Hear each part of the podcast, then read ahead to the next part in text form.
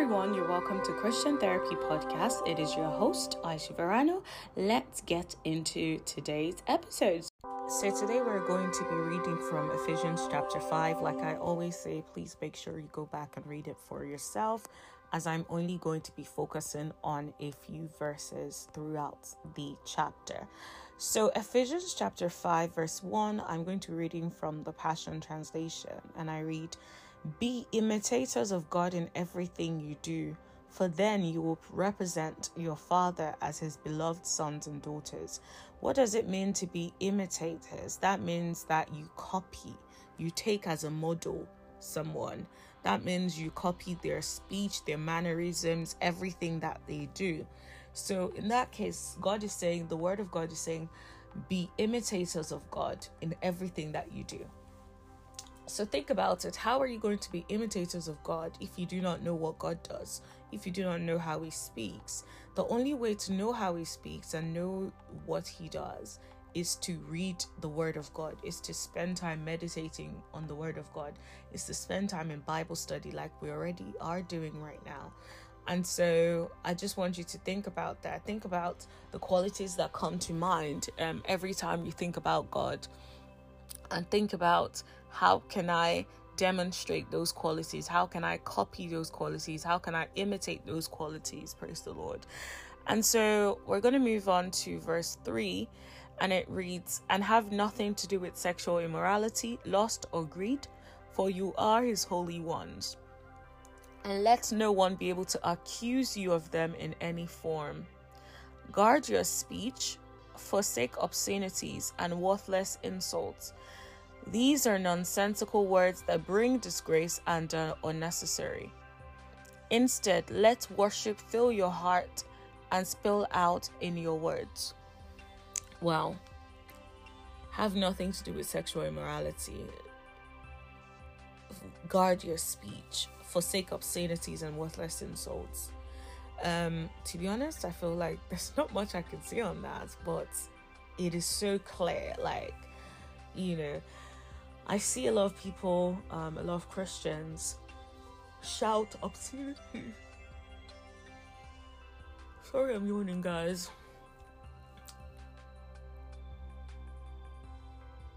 But yeah, so a lot of Christians um, you see them, they are shouting obscenities and saying the F word this, S word this, all of that. The Bible says, guard your speech, forsake obscenities and worthless insults. All those sorts of things are obscenities. You shouldn't be caught doing that. You shouldn't be caught saying these sorts of things. Obscenity is an ex- extremely offensive word or expression it's a swear word. That is what obscenity is. And so, for Christians who think that it is okay to swear, it is something that I have to remind you guys that it is not because the Bible says, guard your speech, forsake obscenities and worthless insults. These are nonsensical words that bring disgrace and are unnecessary. Hmm. I know from like, there are moments where you are so peed off and you feel like you want to like really express it so you want to say the f word f this right but if you think about it these words are unnecessary they do not add anything to the speech. You can say i'm deeply upset. You know you can use other words that do not that aren't swear word that aren't obscenities. And so you know as christians we have to be very careful in all that we do to make sure that we are the right example and we are living our, lives according to the word. So if the word says no obscenities, then no obscenities. Like for me, there were moments where I I wasn't necessarily like someone who would use swear words all the time, but there were occasions where I would just be like, oh, this, this, this, this. Um, and when I found the scripture and the Bible that talks about it, I was like, yeah, nah, I can't do this anymore. I have to be very intentional about my speech. You know, it's not enough to be upset to say anything. You have to be very, very careful what you say. Let worship fill your heart and spill out in your words. Ooh, that is a word. Let worship fill your heart and spill out in your words. Your words should be able to build up, not tear down. That is just, that is the reality. That is who we have been called to be. Okay, let's move on to verse 5. For it has been made clear to you already that the kingdom of God cannot be accessed by anyone who is guilty of sexual sin or who is impure or greedy, for greed is the essence of idolatry. How can we expect to have an inheritance in Christ's kingdom when we are doing these things? So, it is just to emphasize don't be that person that is like, oh, I can be sexually immoral and still be in the kingdom of God and I can do this and I can still end up being raptured, blah blah. Don't be that person. Don't take those sorts of risks. The Bible is very clear. How can you expect to inherit to inherit in Christ's kingdom while you're doing these things? How? So let's be careful about that. And so if you keep on reading, it says, Don't be fooled by those who speak their empty words and deceptive teachings telling you otherwise. Wow. This is what brings God's anger upon the rebellious. Don't listen to them or live like them at all.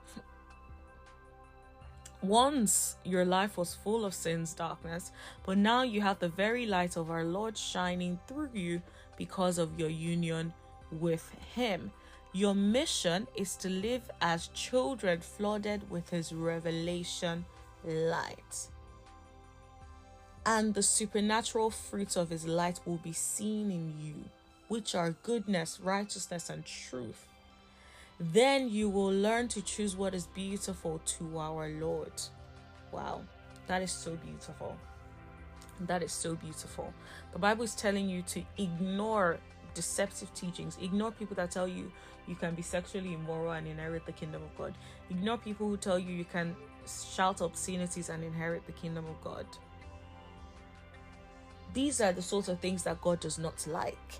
So if they're telling you that, oh yeah, it's cool, then that is a problem because these are the things that God does not like. And God is very clear about things that He does not like. And the thing is, you know, in the past, before we gave our heart to Christ, we're living in darkness.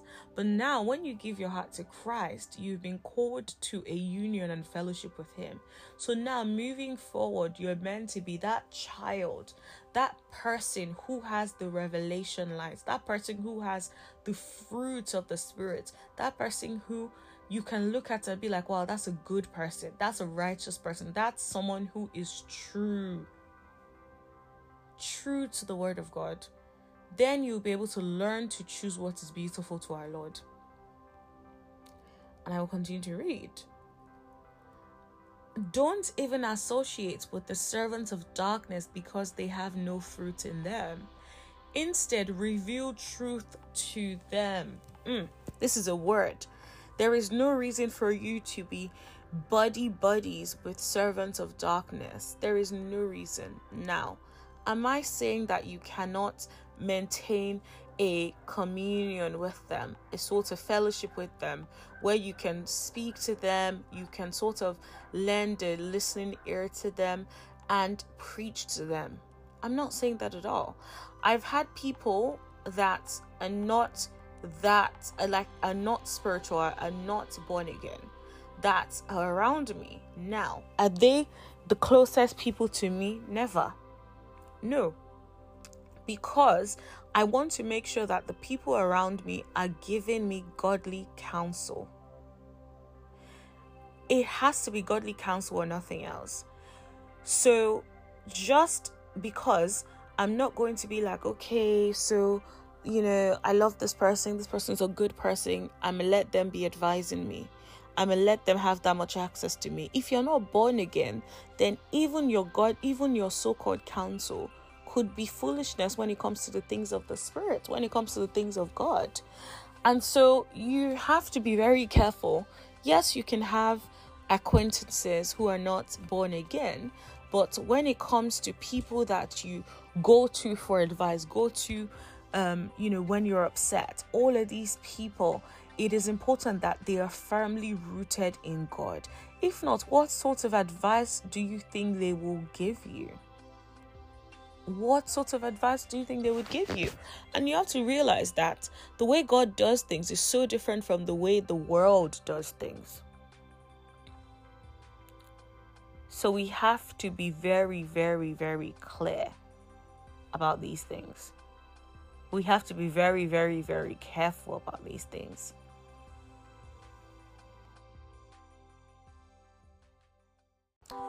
And so let's continue. So, verse 12 the vile things which they do in secret are too vile and filthy to even mention. But then he goes on to say, whatever the revelation light exposes, it will also correct. And everything that reveals truth is light to the soul. Wow. This is why the scripture says, Arise, you sleeper, rise up from your coffin, and the anointed one will shine his light into you. Wow. And that's the truth of that's the truth. When you have the Holy Spirit, right? And let's say you're doing something that you shouldn't do, the light of God will expose those things to you. It will also correct those things in you. And so that is why it's so important. That is why it's so important to have the right associations, to right that to have the right friendships, and to have the right fellowship with God because that way you can rely on God for support, you can rely on God for godly counsel. Imagine He's the one that knows the end from the beginning, so who best to advise you than Him or someone who has Him living inside of them? All right, let's move on to verse 18.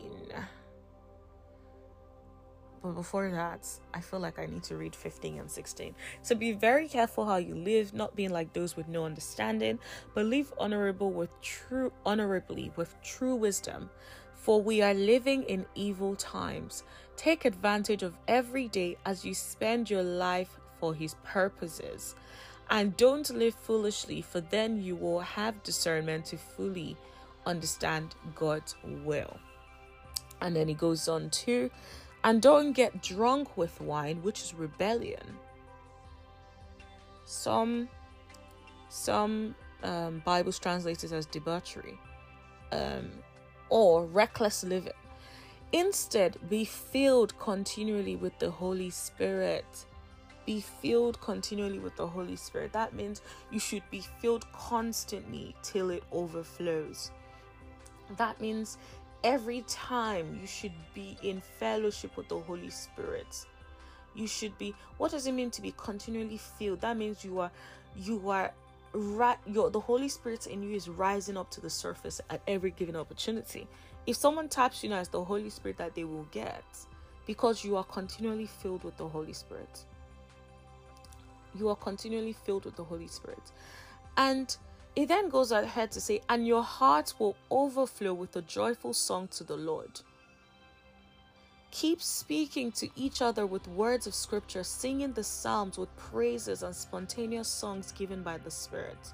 And that's the thing, when you're filled with the Spirit, you just find yourself like just singing songs of the Spirit.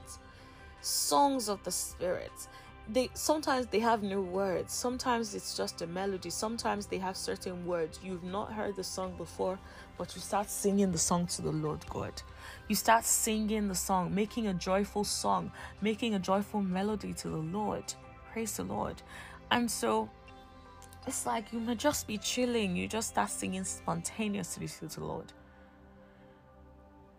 and that is important. That is the life that we have been called to live the life of constant fellowship, the life of constant communion with the Holy Spirit. And I continue reading. Always give thanks to the Father for every person He brings into your life in the name of our Lord Jesus Christ. Wow. Think about it.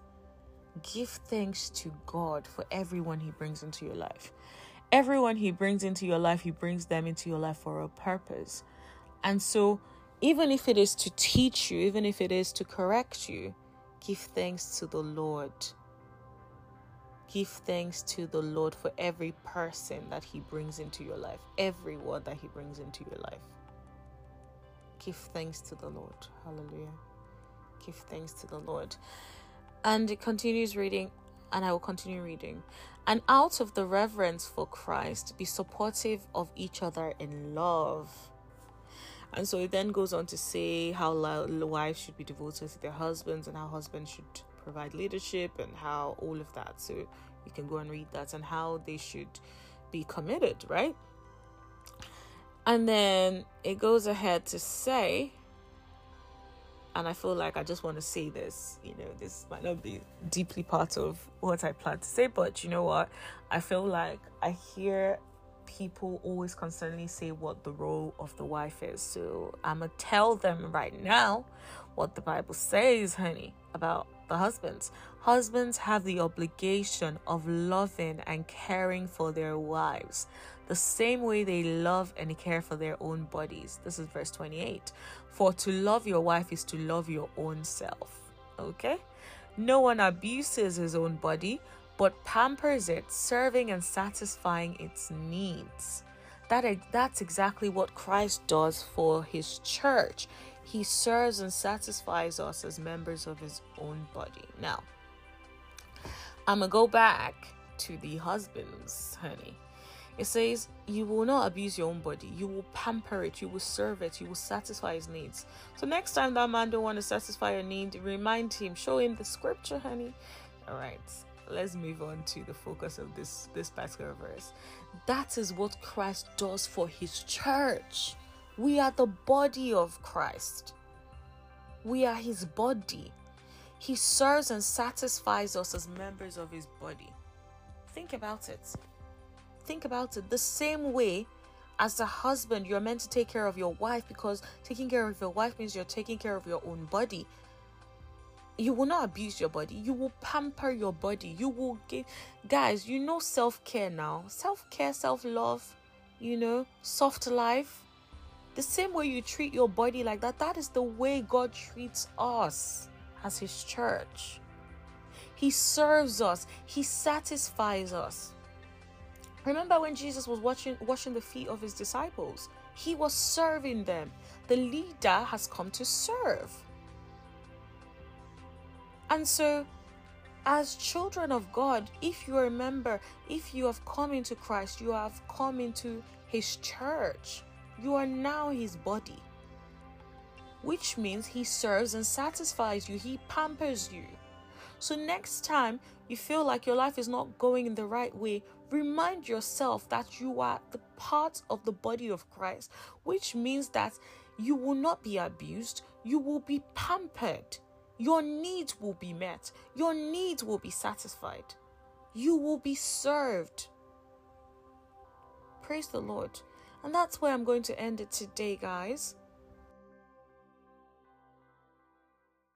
So, just before we end today's episode, um, if you have not said the prayer of salvation, which means that you have not given your heart to Jesus Christ, I want to give you an opportunity to give your heart to Christ now.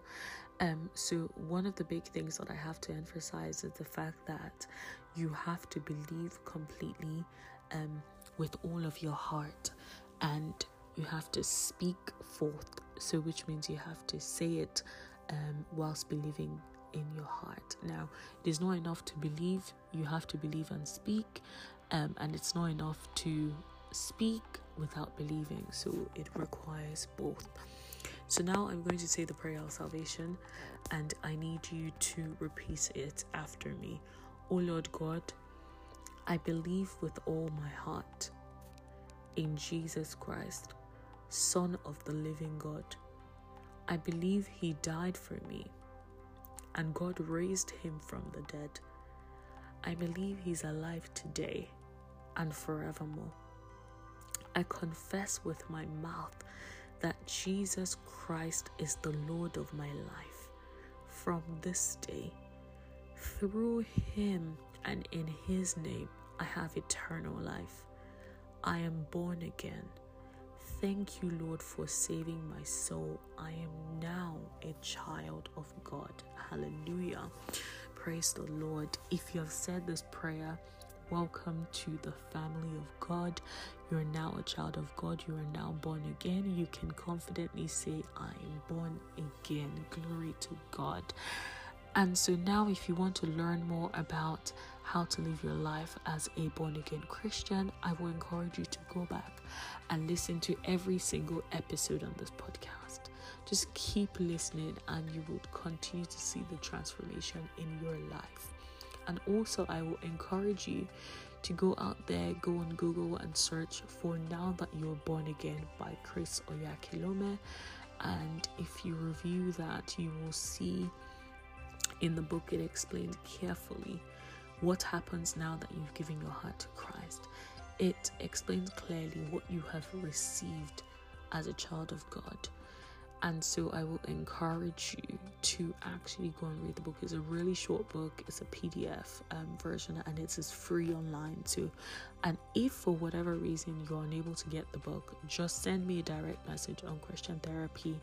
Um, um, using the Christian Therapy ha- handle um, on Instagram. Um, yeah, so just send me a direct message and I will organize for it to be sent to you. So, yeah, thank you so much um, for listening to today's episode. God bless you, and I will see you next time. Bye.